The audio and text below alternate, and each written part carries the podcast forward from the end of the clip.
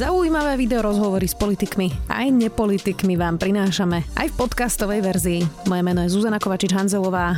Vítajte pri relácii Rozhovory ZKH v audioverzii.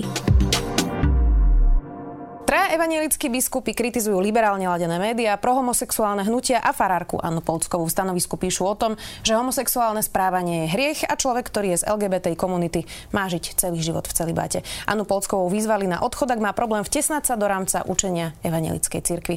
Tá im odkázala, že je to ich osobný postoj, nie učenie cirkvi a aj po ich liste vystúpila na duhovom prajde a v jej zbore odslúžili v rámci prajdu aj ekumenickú bohoslužbu. Viac už s generálnym biskupom evanielickej cirkvi Augsburského vyznania Ivanom Erikom. Vítajte. Ďakujem. Dobrý deň. Videli ste prejav Anny Polckovej na Duhovom Prajde? Čítal som si ho. Čo na neho hovoríte? Mm.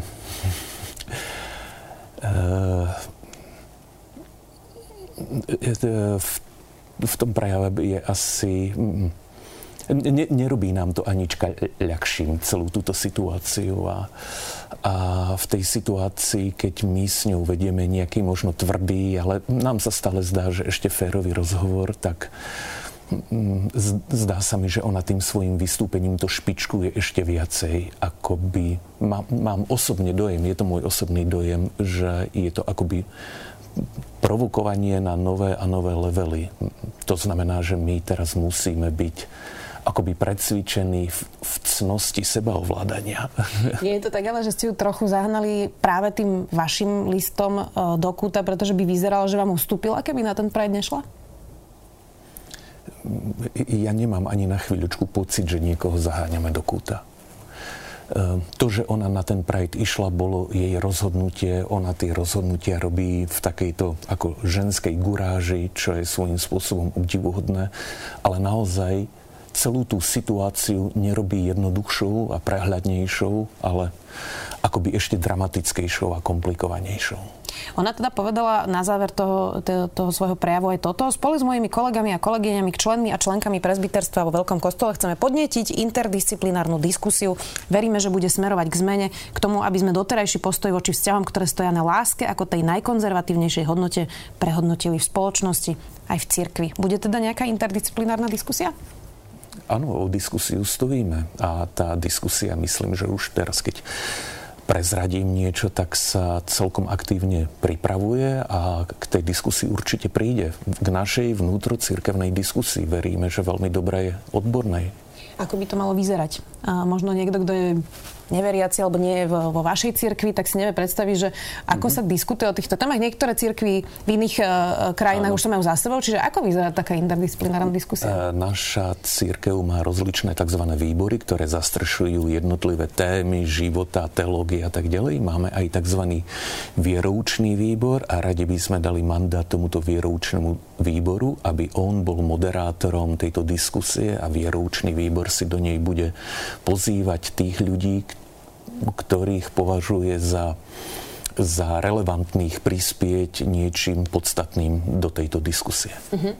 Uh, zatiaľ to teda vyzerá namiesto tej diskusie tak, e, opravte ma teda, že e, ak, ak sa milím, že keď má niekto iný názor na túto tému, tak dostal zatiaľ trest. Môžem teda spomenúť kaplana Jakuba Pavlúsa, ktorý sa vyjadril teda počas referenda za rodinu, že pre ňo teda manželstvo nemusí byť nevyhnutne medzi mužom a ženou. Potom bol Ondrej Prostredník, ten dostal e, tiež trest za to, že podporil LGBTI komunitu a teraz teda kritizujete otvorene Annu Polskovú. Je dobré začínať interdisciplinárnu diskusiu, takže tí, ktorí povedia iný názor, dostanú nejaký trest?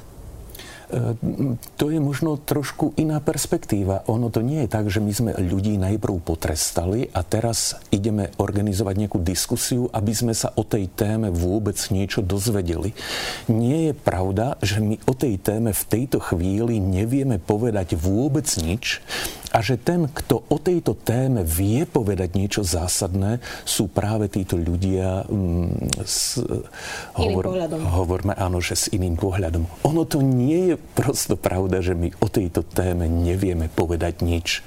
K, k tejto téme hovorí niečo už 2000 rokov kresťanská teológia, k tejto téme je vyprofilovaný vôbec v našej cirkvi za jej 500 rokov a za posledné roky nejaký etos, nejaký zásadný pohľad, nejaký zásadný vektor. My nevieme zodpovedať v tejto chvíli všetko do detailov a kompletne, ale my ten základný vektor prosto máme. A my už v tejto chvíli vieme povedať, že Ondrej Prostredník, ale nie tak ani Ondrej Prostredník, ale hlavne Jakub Pavlus.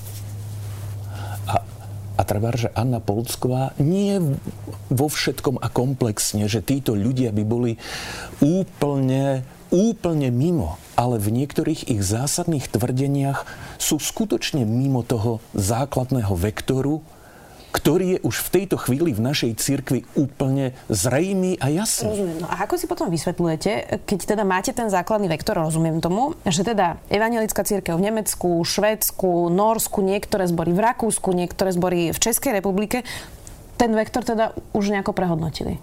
Čím to je? A, ale je to ich vlastná teológia, je to ich vlastné domáce prostredie, je to ich vlastná skúsenosť. Oni prijímajú takéto svoje vlastné autentické rozhodnutia. My sme minulý rok v marci sedeli s našimi partnermi z Württemberskej cirkvi, teda cirkvi v oblasti Stuttgartu a oni nám rozprávali o tom, ako sa v ich cirkvi rodilo rozhodnutie požehnávať registrované partnerstva. Rozprávali teda o diskusii a rozprávali o tom, v, aké, v akom ťažkom dilemati, v akej ťažkej dilematickej atmosfére napokon na ich synode padlo to rozhodnutie a akou väčšinou hlasov ono bolo prijaté. A, a oni to nekomentovali tak, že hurá, konečne sme nejaký progresívny, alebo konečne sme popredu pred vami, ale oni to konštatovali ako fakt. Mnohí z nich sa s tým ani nestotožňovali a, a zároveň s tým, čo ste mohli čítať medzi riadkami v ich vyhláseniach, že, že je to dobré, že vy ako církev máte svoj názor a ten názor je konzervatívnejší, v čom si vám akoby závidíme. Že, že nás, že nebolo to naše vlastné rozhodnutie, že teraz iniciovať túto debatu a teraz prijať nejaké liberálne rozhodnutie, ale oni hovoria, nás tlačí spoločnosť a média. To nevyšlo z prostredia cirkvy, ale nás tlačí spoločnosť a média a my sme ten tlak už proste neustáli a prijali sme takéto rozhodnutie to bol teda možno ten človek, s ktorým ste sa stretli, ale uh, ja sa pýtam preto na ten vektor, že či to teda nie je tak, že tie texty, ktoré sú 2000 rokov staré, o ktorých hovoríte, ktoré ste vlastne citovali aj uh, v tom konkrétnom texte, kde, kde teda uh-huh. zaznela tá kritika Anny Polckovej, ja som si ich teda čítala, uh, konkrétne tie state presne, ktoré ste tam dali, že či to nebolo v inom kontexte, v inej dobe, a či sa naozaj nedá ten text interpretovať rôzne, pretože vo Švedsku ho evidentne interpretujú úplne inak ako na Slovensku. Eh, no, tak čo nám napokon zostane z Biblie, ktorú my považujeme za Božie slovo? Eh, svet nám na jednej strane vyčíta, že vy ste kresťania vôbec nežijete podľa Biblie, a na druhej strane, keď sa jej chceme nejako držať interpretačne, že máme tú teológiu, ktorá je vykladá, tak, to je príliš bigotné. Vy ste tí, ako sa fundamentalisti. Rád sa priznávam k fundamentalizmu, aj ku konzervativizmu, ku všetkým týmto akoby hanlivým nálepkám. Rád sa priznávam a ani na chvíľočku nemám dojem, že ja alebo my ako církev by sme interpretačne úplne boli niekde mimo týchto textov. My ich myslím, že vykladáme v duchu kresťanskej pravovernosti. Tomu rozumiem, len uh, ono to niekedy vyzerá tak, že niektoré časti uh, tých textov presne už rozumieme v dnešnej, v dnešnej dobe a v kontexte inak. Náražam napríklad na to, že teda sa tam píše o tom, že žena má v spoločenstve mlčať, alebo sa tam píše, že je podradená mužovi a má mu byť podradená tak, ako je muž podradený pánovi. Tak toto už asi sa zhodneme, že dnes v dnešnej spoločnosti neplatí. Že či to teda nie je tak, že niektoré tie texty už rozumieme v inom kontexte a niektoré rigidne vykladáme podľa toho textu v úplne inom kontexte, ako dnes ho máme? To, čo ste citovali, boli, bola, dajme tomu, že v, jednom, v jednej tej citácii prvá polovica vety. Že žena má byť podriadená mužovi. A druhá polovica znie, muž má milovať ženu tak, ako Kristus miloval církev. To znamená až po seba obeť Prečo necitujeme túto druhú polovicu vety, že muž má milovať až do seba zničenia? Radi by ste boli milovaná niekým do seba zničenia toho druhého? Asi nie úplne. To seba zničenie by som nechcela, aby nastalo samozrejme. Lebo teda. ho milujete. Lebo ho milujete. Ale dôležité je, že či on je takto nastavený, že budem milovať toho druhého až po popretie seba samého. Prečo tá veta je citovaná iba do polovice. Mm. To ja, ja tomu nerozumiem. Mm. Asi preto, a to chcem odpovedať na niečo iné, že je dôležitý náš vykladacký postoj. Či stojím, ono sa to v teológii hovorí, že nad písmom, alebo pod písmom. Stáť pod písmom znamená, že stojím pokorne pred textami písma a snažím sa ich vykladať padni komu padni. Ak mi niekto ukáže z písma, že Ivan Elko, ty sa teda riadne míliš riadne si sa sekol, ja to rád uznám, ak mi niekto tie texty dá na stôl. Ale druhý vykladacký spôsob je, že to prvé, čo mám, je môj názor a teraz ten môj názor vidím v každom texte. Vtedy stojím nad písmom, lebo ja mám najprv nejaký interpretačný kľúč, poviem si, že, že toto je správne, že muž a žena nie, že môže to byť tak, rodina celkom nie, láska to je tak a tak. A teraz ja to, toto posolstvo zrazu nachádzam úplne všade. Tak to asi ja, ja to kritizujem. Ja ako biskup a ja ako kresťan, ktorý má rád Božie slovo a vykladá ho, ja toto kritizujem. My nemôžeme stať nad písmom, že mať najprv posolstvo a potom ho tam hľadať, ale my musíme stať pod písmom, že...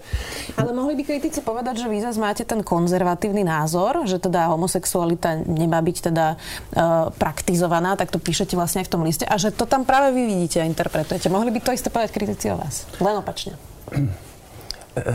treba povedať veľmi dôležitú vec, že my túto radu, že e, homosexualita a celibát nemá byť praktizovaná, my ju nedávame univerzálne celej, e, celej, celému svetu. My túto radu dávame tým, ako pán Ježiš Kristus hovoril, že kto môže porozumieť, nech porozumie. Kto má uši na počúvanie, nech počuje. Tá téma homosexuality je tak veľmi zložitá téma že my veľmi pokorne dávame na vedomie v tom vyhlásení církvy náš vlastný pastorálny postoj a prosíme, aby bol pochopený, aby ľudia mali na nejakú čujnosť, aby ho spracovali a aby premýšľali, či nie je správny. To znamená, že my nikomu nedávame túto povinnosť, aby žil v celibáte, ale dávame mu akoby takúto tému na premýšľanie, že či tá cesta, ktorou ty máš kráčať, uvažuj, či tá cesta, ktorou ty máš kráčať, napokon nie je cestou abstinencie. A viete, čo je zaujímavé? Že ja poznám mnoho ľudí, ktorí dnes majú, dajme tomu, že taký ten radikálny prohomo názor, z ktorých úst som tento názor o abstinencii mnohokrát počul. Tak si zastavme teraz pri tom, lebo určite nás pozerajú ľudia, ktorí nie sú vo vašej cirkvi alebo nie sú v žiadnej cirkvi a možno by chceli uh, to lepšie pochopiť aj. Čiže keď hovoríme, aj v tom liste sa teda píše, že, uh, že teda považujete za dôležité rozpoznanie, aby homosexualitu praktizujúci človek bol privedený k vedomému rozhodnutiu zanechať homosexuálnu prax, svoj život prežil v sexuálnej abstinencii v dobrovoľnom celibate. Tak možno nás niekto pozerá, kto má priateľov alebo kto je sám homosexuál a žije v dlhoročnom, úprimnom, láskyplnom vzťahu so svojím partnerom alebo partnerkou, homosexuálnom vzťahu. Je to stabilný vzťah, môže trvať aj 30 rokov a, a nemá pocit, že pácha hriech, pretože miluje toho človeka presne možno až do toho seba zničenia, o ktorom ste hovorili. Prečo by mal ten človek radšej žiť sám, a keď našiel svoju životnú lásku, s ktorou zdieľa svoj život? On to možno neurobí on si tu vyhlásenie prečíta a povie, že toto nie je nič pre mňa. My to vyhlásenie adresujeme tým, ktorí s homosexuálmi pracujú. E, my s nimi pracujeme. My ich stretáme. To rozumiem, ale že keď si myslíte, že by mali žiť v tom celibáte, že prečo je to lepší plán pre život, ako žiť v láske so svojím partnerom? To je tá moja otázka. No a tu na vlastne prichádzame k nejakému takému, e, tak, takému bodu tej perspektívy. Preto, lebo čítam písmo, Bibliu, A to, čo som z písma doteraz načítal a pochopil, je to, že kresťan, ktorý už prešiel nejakú cestu a niečo pochopil a je homosexuál, prešiel nejakú cestu a niečo pochopil, by toto mohol prijať ako veľmi dobré rozhodnutie pred Bohom a veľmi dobrý životný štýl. Možno to takto nepochopí, možno mu to bude čudné a možno si povie, že tí traja, ktorí toto napísali, že to je úplný úlet. Ale je možné, že on povie, že áno, ja to cítim rovnako, že moja abstinencia by bola riešením ehm, toho, čím sa zaoberám. A to, čím sa zaoberám, je moja homosexualita, ako ju pochopiť a ako ju žiť. Mm-hmm. Nie je to univerzálne riešenie to pre všetkých. Ja len diskutujem o tom, že, že mm, aby som to lepšie pochopila. Uh... Ja, ja z toho, čo viem z písma, ja nedokážem povedať to, čo hovorí treba z druhá strana, že homosexualita je váš dar. Vnímajte ju jednoznačne pozitívne ako nejaké vaše nastavenie, s ktorým ste prišli na svet, ani, ani za to nemôžete. A to jediné, čo najlepšie môžete urobiť, je aktívne ju žiť a v tom byť šťastný. Ja by som toto veľmi rád urobil a veľmi rád by som bol v sme ako apoštol takejto všeobjímajúcej lásky, ale ja to nedokážem urobiť z jednoduchého dôvodu, že ak som kresťan, ktorý číta písmo a snaží sa v ňom získať orientáciu pre svoj život, tak písmo mi k takýmto tvrdeniam podklad nedáva. Rozumiem. A ešte jednu vec by som chcela pochopiť, teda Boh, asi sa zhodneme, e, vo vašom učení cirkvi je teda milujúci, otec, často sa to teda hovorí, odpúšťa, obetuje sa, obetoval svojho syna a toto. Všetko do, dokopy mi dáva vlastne zmysel, že ten Boh miluje aj toho homosexuála, ktorý má toho trvalého partnera. sme o tom presvedčení. Píšeme o tom vo vyhlásení. O tom sme absolútne presvedčení. To je... Eh, Aj bez toho celibátu, ale myslím, že ho miluje. Samozrejme. To je dezinterpretácia nášho vyhlásenia a, a, a poďme trošku ďalej, že to, čo vyčítame sestre Aničke Polckovej, je ako si čierno-biele videnie e, celej tejto témy, že, že ak je niekto nastavený mentálne, že pro homo, tak to je láska a ak niekto nie je nastavený pro homo, tak to nie je láska. Rozumiete, že z vás sa stane, vy môžete mať za sebou minulosť matky Terezy. Vy môžete byť absolútne charitatívne nastavená, milujúca osoba. Stačí, že v tejto jednej ve- veci nebudete mať ten taký žičlivý prohomo názor, hneď ste označená za nelásku, za homofóbku, za xenofóbku. Nie je to možno tak, že je to mm, skôr málo empatické voči tým ľuďom? Že keď nás niekto pozerá a počúva vás, že možno ho to naozaj zraňuje, čo hovoríte? Že práve, že to je neempatické? Ja ja vám neviem dokázať, nemáme žiadny láskomer, že ja so svojím názorom na homosexualitu, že teraz idem na ulici okolo homosexuála a že ja ho teda nenávidím. Nie, nie, Veď to, toto je, jasné, toto nie je level, je strašný sa, názor. Ale toto nehovorí predsa ani Anička Polcková, nie? Uh, nie uh, čítate to a čítajte online prejav Ondreja Prostredníka, že, že kresťania sú povolaní k bezpodmienečnej láske, o ktorej píše Apoštol Pavel. Tí, ktorí tou bezpodmienečnou láskou majú milovať, tí ňou nemilujú. Rozumie sa, zrejme, Elko, Hroboň, Mihoč sú ešte za to platení a pritom súkajú zo seba takéto vyhlásenia. Tí ňou nemilujú. A ten, kto ňou miluje bezpodmienečnou láskou, sú tie páry, ktoré zrejme nalogované na dúhový Pride. Rozumiete tejto logike, že vy ak nemáte homožičlivý názor, tak ste automaticky neláska. A, ak, a stačí máličko, vy môžete byť človek s hroznou minulosťou, ale stačí, že tejto celej homokoncepcii poviete, že áno, ja s tým súhlasím, v tej chvíli ste láska. Toto je ťažká dezinterpretácia. Viete dokonca, čo je ťažká dezinterpretácia?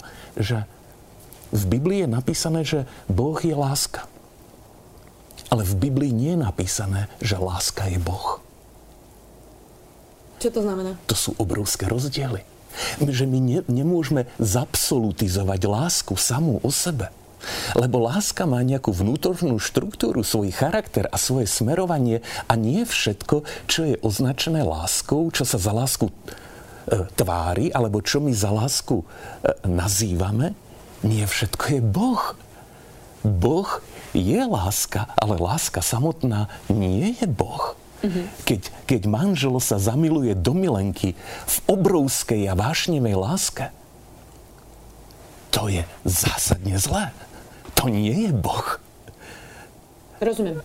Rozumiem, čo ste chceli povedať, už som to teraz pochopila. Uh... Prepačte, že sa vyjadrujem nezrozumiteľne. Nie, nie, nie, nie. Ja som Vy sa snažil veľmi, že dnes v SME budem veľmi zrozumiteľný. Neviem, Myslím, či sa mi to darí. Myslím, ah, že sa vám to darí. Uh, viackrát ste spomenuli tie médiá a to, tie ste spomenuli aj v tom liste. Uh, a teraz vás opäť zacitujem. Zásadne odmietame médiami vytváraný vzorec, že ak má niekto ohľadom homosexuality liberálne názory, je to automaticky kvalitný a fundovaný človek, ktorému je poskytnutá možnosť komentovať rade ďalších politických a spoločenských záležitostí a jeho hlas je akceptovateľný.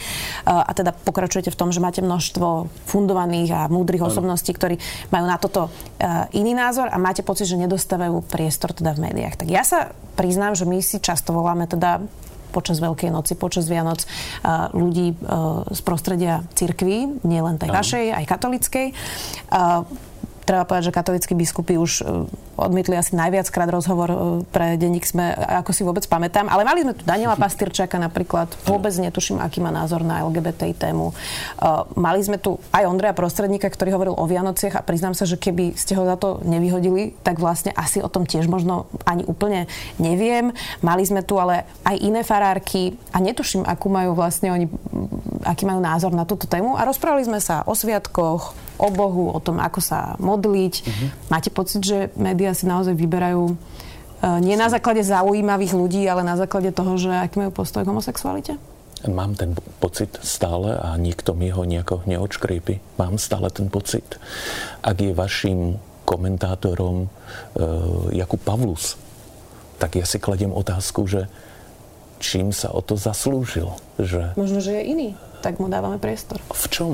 Má iný názor ako možno väčšina, tak je to zaujímavé, lebo úloha novinárov je prinášať mm-hmm. iné pohľady, možno ako sú tie tradičné. Možno by bolo zaujímavé, keby že vám poskytnem zoznam 30 veľmi zaujímavých, inšpiratívnych ľudí, ktorí by mohli, dajme tomu, sa stať pravidelnými dopisovateľmi sme.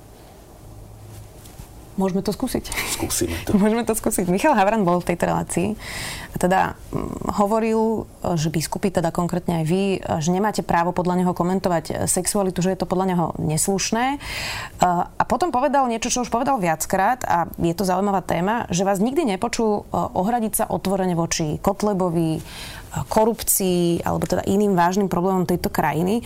Nemá pravdu, lebo to je niečo, čo vlastne počúvame od, od církví rôznych stále o nejakej gender ideológii, o sexualite, o homosexualite, o, o rode. Vy ste tiež spomínali ten rod u prezidentky v januári. Mm-hmm. Ale o korupcii ani teda fašistov v parlamente ste nič nehovorili napríklad mm. o tej prezidentky. Uh, ja nemusím skladať za prvé účty Miškovi Havranovi. To naozaj nemusím. A musím dobre vyberať, že ak všetci moji sledovatelia majú sa cítiť byť ako vyjadrení v mojich prejavoch, ktorým vyčítajú, že sú dlhé, tak musím byť naozaj akože veľmi opatrný. Ja vôbec nemám pocit. E, ja, ja, ja nemusím Michalovi Havranovi odkrývať pred sebou a zodpovedať sa za 30 rokov môjho života v službe, alebo 33. Vôbec mu nemusím ja odkrývať, e, aký som bol študent na fakulte, čo som zažil na vojne, čo som zažil s petíciou niekoľko viet, čo som zažil po revolúcii a čo som zažíval dodnes. Naozaj Michal Havran nie je tá autorita, ktorej ja sa mám to teraz nemalo byť spochybnenie vášho životného príbehu vôbec, ani nechcem, aby ste to tak chápali, len je to nadhodenie teda zaujímavé myšlienky, že naozaj ani od katolických biskupov, ani od evangelických biskupov často uh, nepočujeme zásadné vyhlásenia aj po vražde Jana Kuciaka Martiny Kušnírovej to bolo veľmi opatrné a pri tej sexualite ľudí to býva často tvrdé, otvorené a časté. E, áno, e, pri tej sexualite e, koľkokrát sme sa už k týmto veciam vyjadrili? No je to diskusia, ktorá sa vedie aj kvôli Ondrejovi prostredníkovi, ktorý prišiel o prácu, aj kvôli uh, ostatným. Čiže nejak sa to stále cyklí vlastne táto my, téma. My absolútne, toto nebolo naše nejaké autentické vlastné rozhodnutie, že teraz poďme zatočiť s Annou Polckovou. Mm. Absolútne nie. To bolo toľko impulzov z mnohých strán, kde my sme už si nemohli dovoliť mlčať. E, ale to vôbec nie je na programe dňa pre nás, že teraz... A a ja nechcem povedať, že je to úplne vykonštruovaná téma, ale pre nás to vôbec nie sú prioritné témy. Čo sa týka vraždy Jana Kuciaka, ja som to celé zažil v Nitre ešte ako farár a rečník na námestí. E, riadne sme sa do toho zapojili so všetkým tak, ako slušní ľudia sa do toho zapojili. Ja v tejto chvíli naozaj nemôžem za to, že sa neviem prezentovať, alebo my ako biskupy sa nevieme prezentovať nejakými mediálnymi vyhláseniami ku korupcii a tak ďalej. E, možno je to iba zhoda okolností, ale e, neviem, ako to proste ďalej komentovať. Každý od nás niečo čaká. Ak sa k nejakej téme vyjadríme, tak vždy je polovica publika spokojná, že sme sa vyjadrili. Polovica publika je nespokojná, že sme sa nevyjadrili.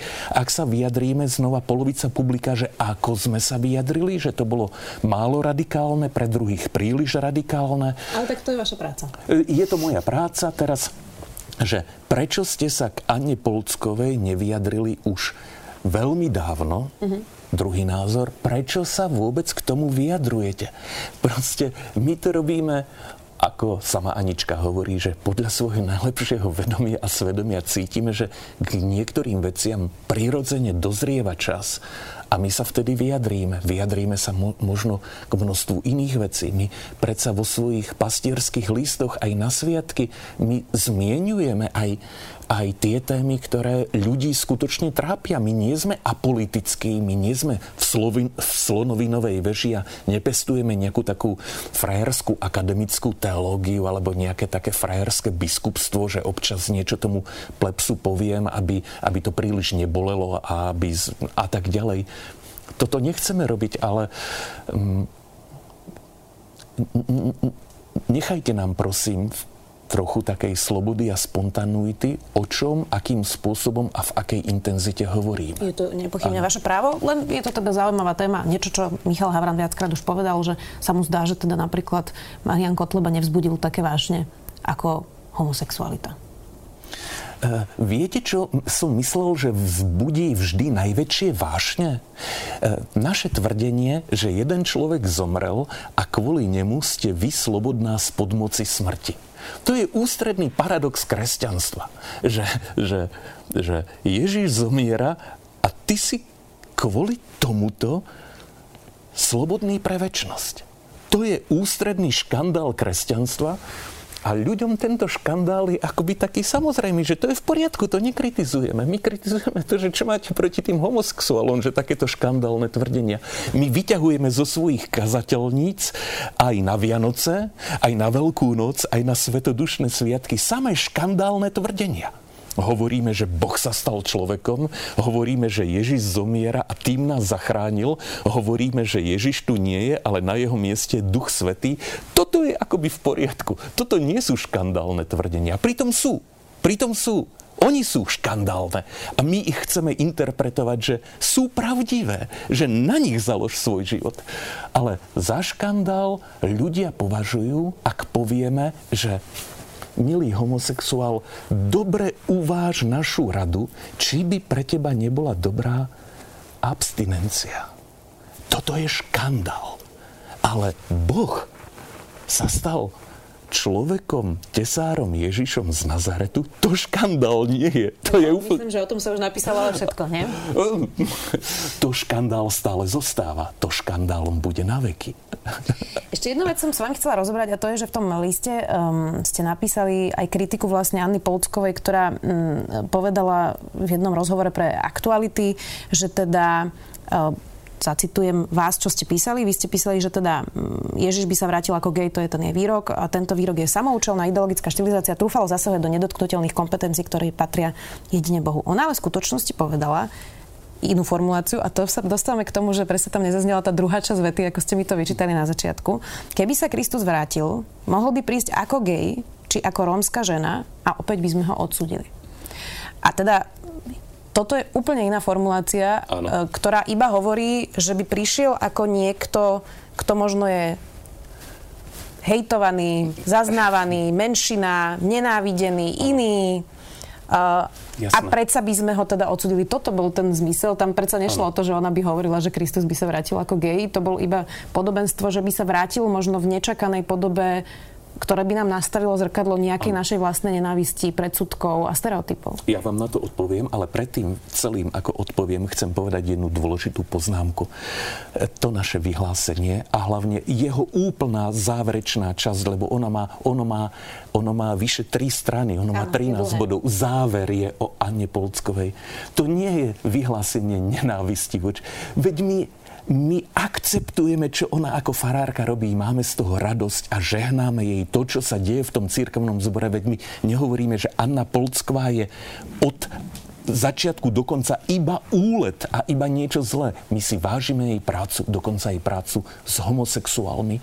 Na, na tej práci nám vadia iba nie, niekoľko dôležitých položiek. Ale teraz vám odpoviem to čo, to, čo ja nedokážem akceptovať, je, ak mne niekto ako teologovi, kazateľovi, vykladačovi Božieho slova vnúcuje, aby som ja teraz odpovedal na, prepačte, expresívne vyjadrenie, nemám ich používať, na fantasmagorické otázky. Že ak by Ježiš prišiel ešte raz, na čo by mal prichádzať ešte raz? Ale to, to je taká filozofická otázka, Dobre, ktorá má filozofická, byť hypotetická. Lebo by, možno si človek nevie predstaviť dnes, mladý človek si možno nevie predstaviť, že pred 2000 rokmi uh, prečo toho Ježiša odsudili a je to predsa podobenstvo ano, na dnešnú ano. dobu, aby to ľudia lepšie pochopili. Lenže, lenže ten človek tieto akoby také veľmi, veľmi ako na, okysličené vety napíše a ja teraz ako biskup musím odpovedať na e-mail maily, kde mne, mňa ľudia s akademickým vzdelaním sa pýtajú, že no veď prečo by nemohol prísť ešte raz ako rómska žena? No, ja mám odpovedať na tie otázky. Za prvé preto, lebo on už raz prišiel a nemusí prísť ešte raz a my sa týmto nemusíme zaoberať.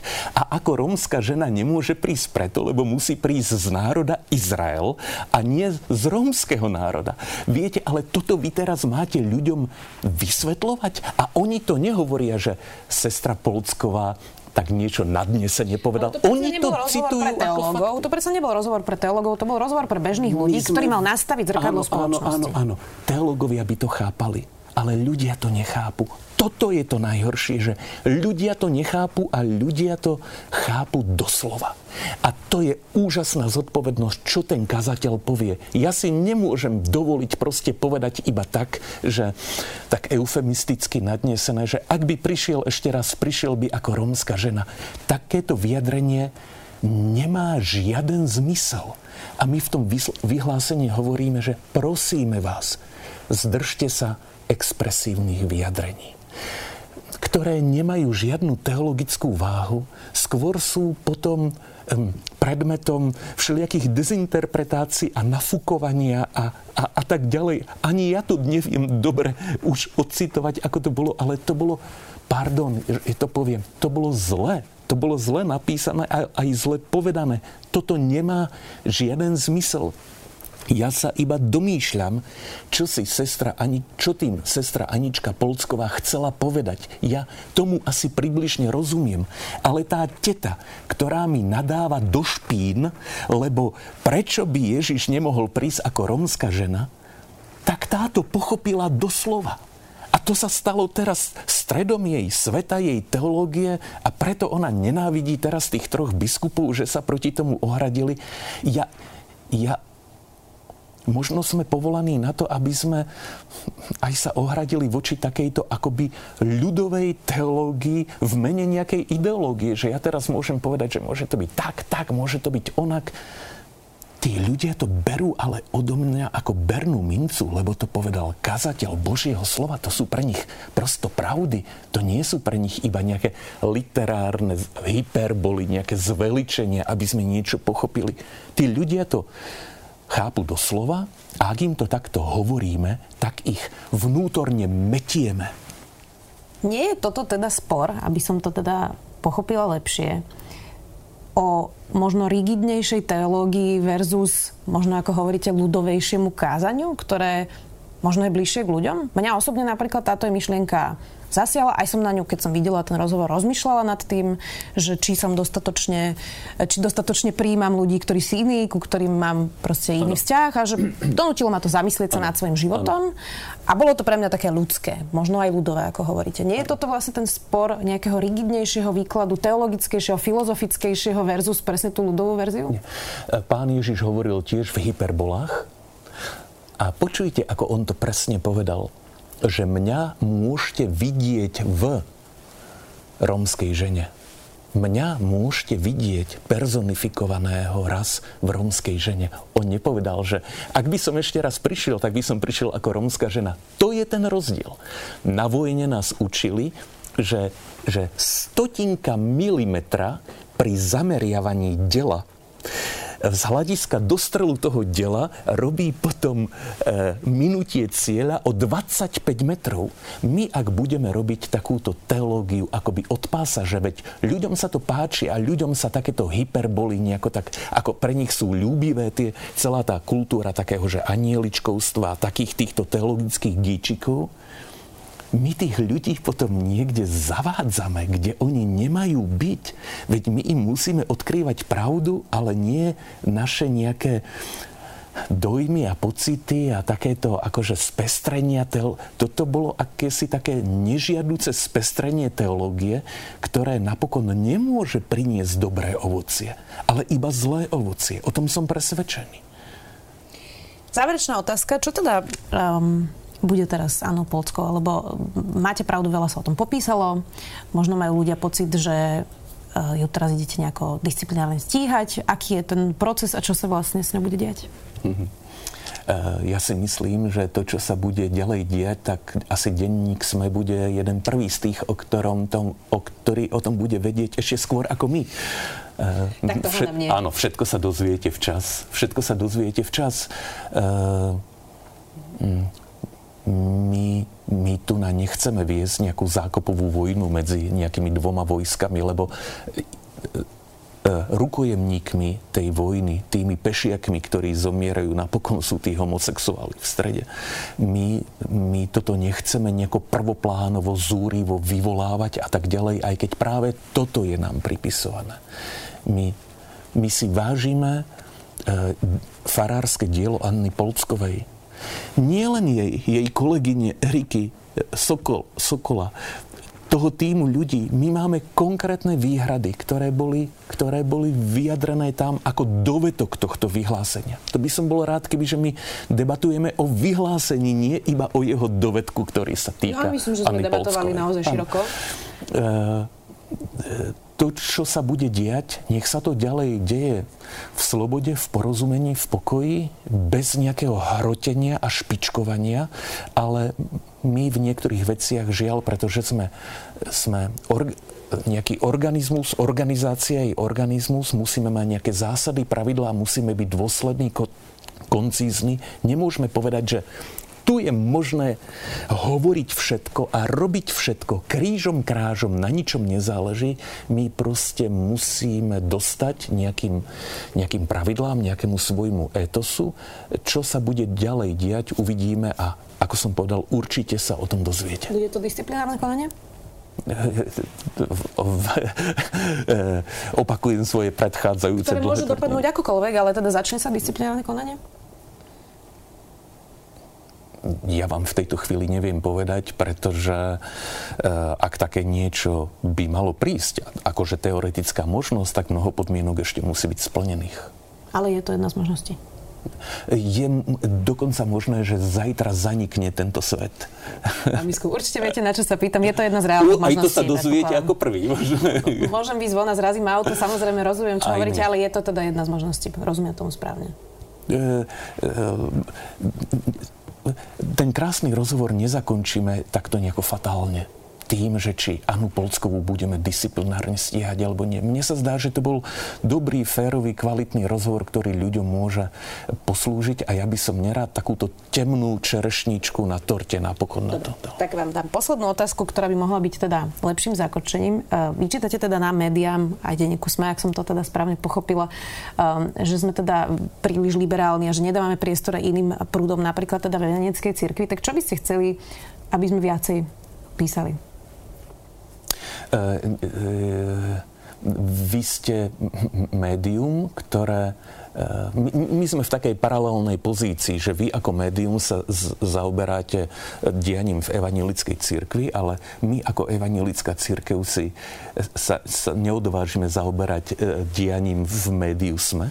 Ja iba ako človek môžem povedať niekoľko vecí, ktoré mi vadia, ako som už hovoril predtým v našom osobnom rozhovore. Vadí mi zásadne napríklad to, že potom, ako bolo uverejnené toto vyhlásenie aj, alebo komentár o ňom v denníku SME, tak v tej malej titulke, ktorá mala čitateľa priviesť k prečítaniu toho vyhlásenia, bolo, bolo uvedené niečo, čo bolo teda úplne mimo, zdá sa mi, a bolo to veľmi nekorektné, že ako by sme my sestre Farárke Aničke Polckovej vyčítali, že ona nemá v dostatočnej nenávisti homosexuálov a my ju teda za to chceme potrestať. Ja keď som to čítal, tak si hovorím, že či ten človek, ktorý to napísal, čítal to vyhlásenie, alebo či vôbec píše o nás, že kto sú tí ľudia a čo je to za text, ktorý on takto zreflektoval. Mne sa zdá, že ak by mal človek napísať tú titulku, bolo by dobré, keby si najprv to vyhlásenie poctivo prečíta, lebo toto ako nebola dobrá novinárska práca. Rozumiem. Robíme chyby určite aj my. Ja som ten titulok teda nevidela. Skôr som sa ale pýtala teraz, aby sme to zakončili mm. naozaj nejako pozitívne, že čo? Vy ste hovorili, že toto nie je nosná téma teda uh, pre vás. Uh, možno to tak vyzerá mediálne, ale že to tak teda nie je. To ste, to ste spomínali. Ano. Čiže čo je tá nosná téma, o ktorej by sme mohli písať a nepíšeme napríklad? E, myslíte z týchto kultúrno-etických tém? Vôbec, alebo, vôbec. Že čo by sme, že, čo, hovoríte, že píšeme len o tomto, že čo by mohla byť iná téma, ano, ktorú ja, vy ste chceli vidieť v médiách ano, a my ju prehliadame ja, ja, vám, ja vám nechcem povedať, že ktoré, boli, ktoré by boli tie iné témy, ktoré prehliadate, uh, lebo myslím, že vy ich mapujete dobre, ale zdá sa mi, že niekedy by bolo vhodné uh, zmeniť ten nejaký, že ten pohľadový kľúč, ten interpretačný kľúč, lebo myslím, že ak na kultúrno-etické politické témy bude u vás písať iba Ondrej Prostredník, Anička Polcková a Jakub Pavlus, tak je to naozaj iba jeden veľmi krajný hlas a nie je tam vôbec stred a nie je tam akoby druhý breh. To znamená, že áno, témy sú možno v poriadku, ale ten interpretačný kľúč, to, to ako ich komentuje, kto, vlastne. áno, kto ich komentuje a akým spôsobom je, prepáčte, prepáč, denník sme, je veľmi jednostradné. Ivanovi Elkovi sa to zdá. Dobre, radi vás privítame na akúkoľvek tému, verím, že sa tu ešte uvidíme. Ďakujem. Ďakujem veľmi pekne, že ste dnes prišli. Bol tu dnes generálny biskup Evangelickej cirkvi Augsburského vyznania. Ivan Elko, ďakujem. Ďakujem veľmi pekne. Počúvali ste podcastovú verziu relácie Rozhovory ZKH. Už tradične nás nájdete na streamovacích službách, vo vašich domácich asistentoch, na Sme.sk, v sekcii Sme video a samozrejme aj na našom YouTube kanáli Denníka Sme. Ďakujeme.